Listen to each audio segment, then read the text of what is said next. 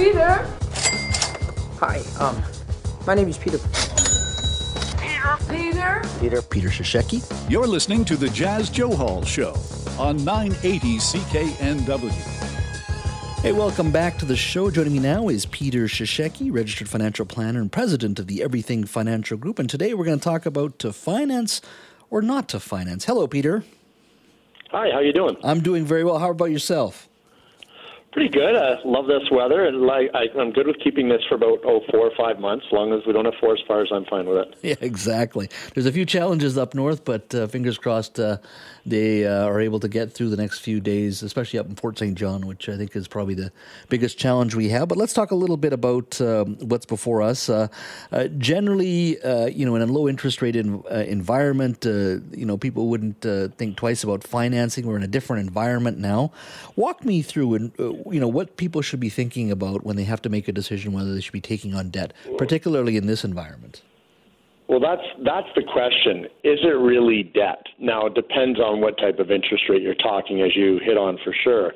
But a lot of the most common one, obviously, we get is car payments or people buying cars. Well, why don't I just pay cash for a car?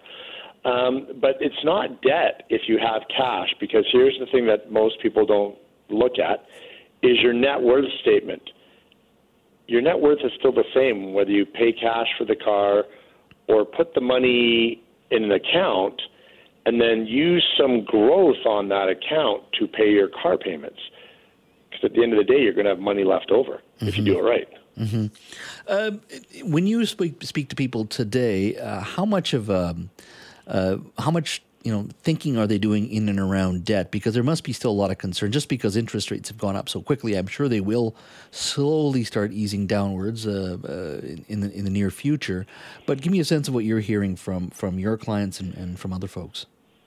Well, the, a, lot of people feel they're seeing that the worst of it is over, even though the interest rates on your home equity line of credits or your variable mortgages have been the same now roughly since January but it's almost like people are used to it. Not not saying they enjoy it. Believe me, they don't enjoy it.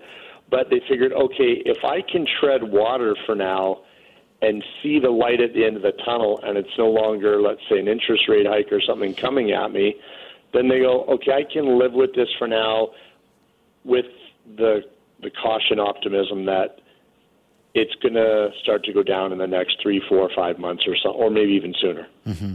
When people are looking at financing, I mean, it's hard to predict the future, but if you're in an environment right now, uh, how do you look at sort of debt financing? In a sort of at times a system that in the last year has been quite volatile, last year and a half or so. How do you sort of not predict the next five years, but at least to think about research and consider what to do when the world can be quite volatile sometimes. Absolutely. So look at it. Look at it. It's your money. See what you're going to have left at the end of the day. So I'll give you. A, I did a real easy example.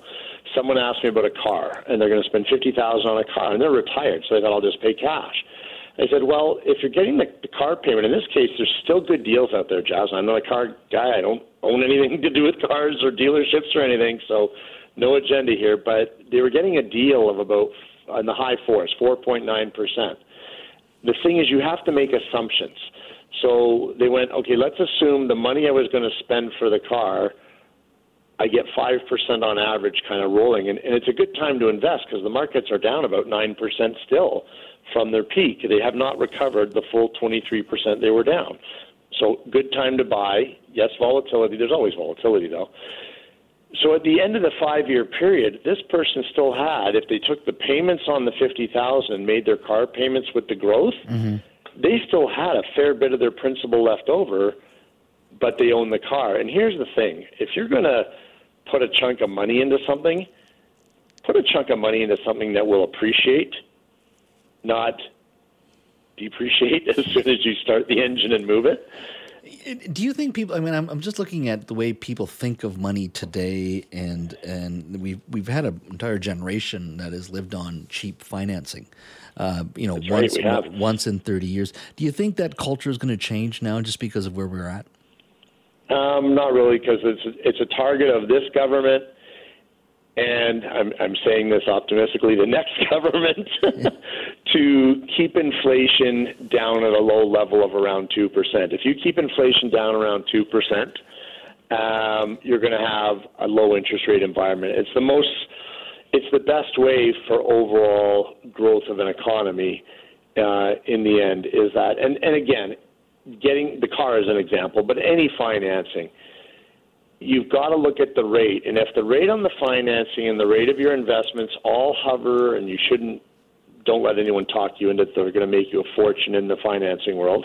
If you use the safety margin of that five percent, your money's better off. And, and to use an example that's not it's not reality for you and me, Jas, but look at professional athletes.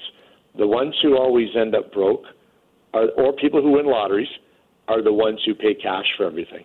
Mm-hmm. Learn to live on what you can earn on your money and keep your principal intact because if you had fifty thousand for a car, it took you quite a while to save fifty thousand dollars, I would think. Mm-hmm.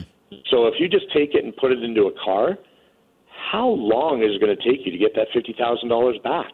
Yeah, probably Makes a long time. A long time, absolutely.